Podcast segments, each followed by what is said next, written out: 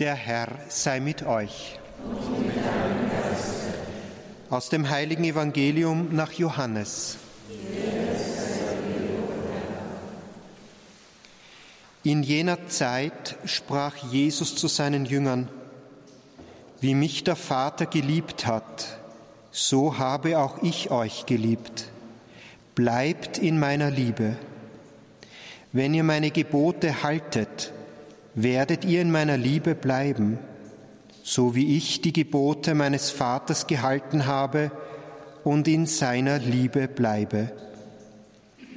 Dies habe ich euch gesagt, damit meine Freude in euch ist und damit eure Freude vollkommen wird. Dies ist mein Gebot. Liebt einander, so wie ich euch geliebt habe. Es gibt keine größere Liebe, als wenn einer sein Leben für seine Freunde hingibt. Ihr seid meine Freunde, wenn ihr tut, was ich euch auftrage. Evangelium unseres Herrn Jesus Christus.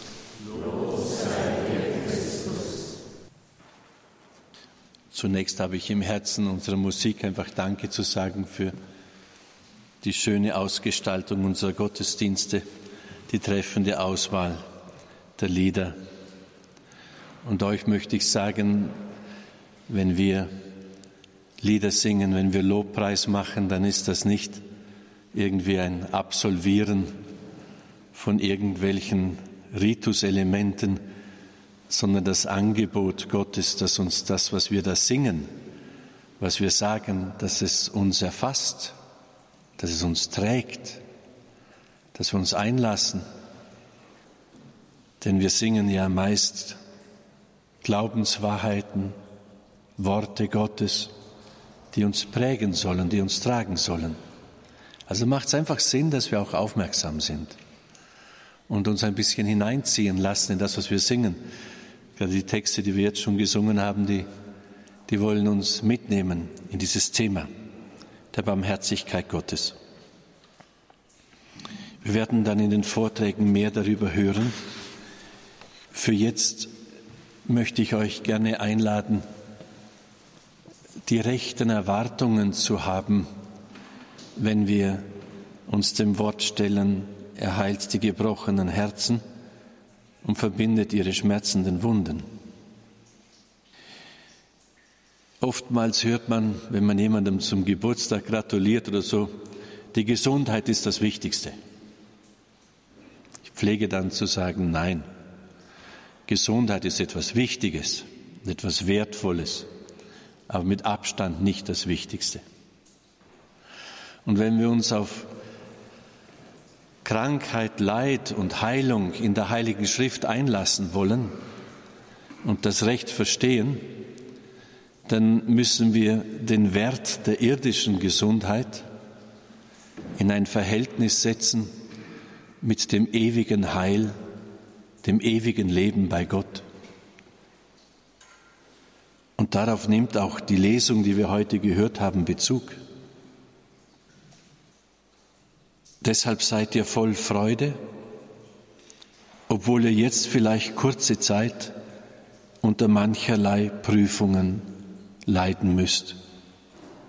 Dadurch soll sich euer Glaube bewähren und es wird sich zeigen, dass er wertvoller ist als Gold, das im Feuer geprüft wurde und doch vergänglich ist. So wird dann schlussendlich eurem Glauben Lob und Herrlichkeit und Ehre zuteil, bei der Offenbarung Jesu Christi. Und eingeleitet hat er diese Lesung mit Gepriesen sei der Gott und Vater unseres Herrn Jesus Christus. Er hat uns in seinem großen Erbarmen neu geboren, damit wir durch die Auferstehung Jesu Christi von den Toten eine lebendige Hoffnung haben und das Unzerstörbare, makellose, unvergängliche Erbe empfangen, das im Himmel für euch aufbewahrt ist. Wenn es um Heilung und Heil geht in der Heiligen Schrift, dann geht es immer um dieses Große und Ganze. Es geht in der Heiligen Schrift nie darum, irgendwelche Symptome, Schmerzenssymptome allein zu heilen, sondern immer den ganzen Menschen, in der ganzen Tiefe seiner Existenz und in all seinen Lebensbezügen, in all seinen Beziehungen. Diese Perspektive bietet uns, wenn wir die Stellen in der Heiligen Schrift durchgehen, wo es um diese Störung geht zwischen der Beziehung des Menschen einmal zu Gott, dann zum Nächsten hin, die Beziehung zu sich selbst und zur ganzen Schöpfung. Es geht immer ums Große und Ganze. Der Herr heilt nie nur etwas Äußeres. Es gibt fünf Ursachen für Leid, für Unglück, für Verschleppung, Verbannung bis hin zum Tod. Das erste ist dieses Leid und dieses Unglück kann ein Hinweis sein für eine gestörte Beziehung zum Schöpfer, zu dem, der unser Leben trägt. Auch erscheint in der Heiligen Schrift Leid und Unglück als Folge der Sünde und der Abwendung von Gott. Verschiedentlich auch, um denjenigen, den es trifft, aufzurütteln aus seiner falschen Sicherheit, wo er auf sich selber Bezug nimmt. Wenn wir Zeit haben, werde ich euch die ganzen Schriftstellen noch, noch dazu benennen. Manchmal ist Leid und Not aber auch nur einfach eine Prüfung von Gott her, dass sich der Glaube stärkt und stählt. Ihr seht das bei Hiob. Hiob ist völlig unschuldig. Es ist einfach eine Prüfung. Und manchmal ist Leid und Tod einfach auch integriert in der Nachfolge Jesu. Jesus fragt seine Apostel, könnt ihr den Kelch trinken, den ich trinken werde? Und sagt, können wir. Und er sagt ihnen, ihr werdet den Kelch trinken. Und es sind ja alle bis auf Johannes Märtyrer geworden. Auch das gehört dazu. Aber all diese Dinge werden geheilt im Blick auf das Ganze auf das neue Leben, auf die Herrlichkeit Gottes. Und das, was er uns im Himmel bewahrt hat, in dieser Welt, liebe Brüder und Schwestern, werdet ihr das Paradies nicht finden. Ich sage manchmal Leuten, die unglücklich sind, Mensch, verzicht halt einmal darauf, dass du in dieser Welt das Paradies hast. Das gibt's hier nicht. Ein dauerhaftes Glückseligsein in dieser Welt hat noch niemand von euch erlebt. Wer hat's erlebt? Hand hoch. Nein. Wir haben ein neues Leben in Jesus Christus. Und ihr seid hinzugetreten zu Millionen von Engeln, zu den Seelen der schon vollendeten Gerechten und zu Gott, dem allmächtigen Vater. Ich gehe voraus, um euch eine Wohnung zu bereiten. Der Herr ist vorausgegangen, um uns Anteil zu geben an seiner Herrlichkeit. Jetzt im Glauben, so wird es Paulus sagen, sehen wir das nur in Umrissen aber dann einmal in der ganzen Vollendung. Das ist der Grundkontext, in dem wir unsere Defiziterlebnisse inklusive Tod einordnen müssen. Ich durfte eine, eine Frau erleben, ich war Jungkaplan, da kam ein Arzt zu mir, irgendwie aufgeregt und erbost und sagt, reden Sie mit ihr, die ist doch verrückt. Sie hatte Knochenkrebs und hat sich geweigert, Schmerzmittel zu nehmen. Und er hat gesagt, also das muss mir heute wirklich nicht mehr. Ich soll mit ihr reden und soll ihr ihre falschen Theolog also Glaubensvorstellungen ausreden.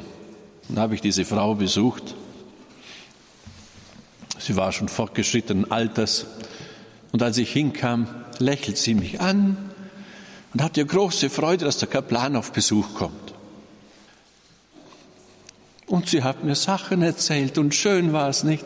Und dann habe ich halt irgendwie versucht, die Kurve zu kriegen und jetzt, um ihr sagen zu können, äh, ja, sie dürfe schon Schmerzmittel nehmen, nicht? Also sie muss das nicht alles durchleiden. Dann sagt sie, ach Herr Kaplan, wissen Sie, ich werde ja sowieso bald sterben. Und ich weiß gar nicht, was ich Jesus schenken könnte. Und ich habe mit ihm ausgemacht, also sie mit ihm, mit Jesus, dass ich diese Schmerzen gern trage und dafür geht niemand in unserem Dorf verloren. Da trifft aufeinander eine weltliche Sicht des Arztes und eine Sicht aus dem tiefen Glauben und der Freundschaft mit Jesus. Ich ging sehr beschämt weg und gleichzeitig mit großer Freude. Als sie gestorben war, war im ganzen Haus Rosenduft. Sie war alleinstehend, hatte kaum Verwandte oder eigentlich keine. Bei der Beerdigung war das ganze Dorf. Worauf richtet sich deine Hoffnung? Ist es der Herr? Die Gleichgestaltung mit ihm? Das Hinein sich ziehen lassen in das, was Himmel ist? Das ist das Heil, das der Herr uns schenkt. Wenn du heil bist, dann kannst du leiden oder gesund sein Leben oder Sterben, du bist im Herrn. Auch als Kaplan durfte ich, wurde ich zu einer Frau gerufen, sie war Mitte 40, krebskrank und es war klar, dass sie sterben wird. Sie hat zunächst mit alternativen Methoden versucht, das Heil zu erreichen, oder geheilt zu werden. Dann ging es an Operation, Bestrahlung und Chemo nicht vorbei. Und dann, als ich sie getroffen habe, hatte sie sich noch auf Reiki und alles Mögliche eingelassen. Wir haben mit ihnen so gesprochen und als wir ein wenig vertrauter waren, sage ich so, heute verzichten Sie mal auf Ihre Gesundheit. Na, sind Sie verrückt? Ich sage nein. Gesundheit ist ein hohes Gut, aber bei weitem nicht das Höchste. Wenn Sie im Herrn sind, dann können sie leben und sterben in großer Gelassenheit, weil sie hingefunden haben zur Barmherzigkeit Gottes. Liebe Brüder und Schwestern, das Heil, das Gott uns schenkt, ist viel größer als innerweltliche Gesundheit. Es ist eine Geborgenheit in seiner Liebe und Barmherzigkeit, die uns befähigt, zu leben und zu sterben mit ihm zu sein. Um die geht es heute. Und wer dorthin findet, dessen Beziehungen heilen, er findet in die Gotteskindschaft und weiß sich in der Liebe des Vaters geborgen. Aus dieser Liebe heraus kann er dem Nächsten verzeihen, ihn entlassen aus seiner Schuld so wie es dem Vater nur darum geht, dass Erlösung stattfindet und ich in dieses volle Leben finde, so wird es dem, der darin geborgen ist, darum gehen, nicht dem anderen vorzurechnen, was er falsch gemacht hat. Es wird ihm nicht mehr um üble Rechthaberei gehen, sondern einfach nur darum, dass es zwischen uns gut wird. Und dass, das, dass die Liebe uns beseelt. Er wird auch aufhören, mit seinem Schicksal zu hadern und mit seiner Lebensgeschichte, weil sie heimgefunden hat zum Vater, den Barmherzigen. Und aus diesem Geheiltsein wird er auch mit allem achtvoll und ehrfürchtig umgehen können, weil in allem Ausdruck der Liebe des Vaters sieht. Das ist Heil, wie die Heilige Schrift es uns nahe bringt. Und es ist so hoch über der Erde wie der Himmel, so hoch ist das Heil in Gott über dem, wo wir unsere Wehwehchen überwinden wollen. Und heute wollen wir darum beten, dass uns das tief im Herzen aufgeht, dass wir uns nach dem wahren Heil ausstrecken. Dann seid ihr ausgestattet für alles, was da kommen mag, im Leben und im Sterben. Und das wünsche ich euch so von Herzen. Denn für diese Erlösung ist unser Herr Jesus Christus ans Kreuz gegangen und hat sein Leben gegeben. Amen.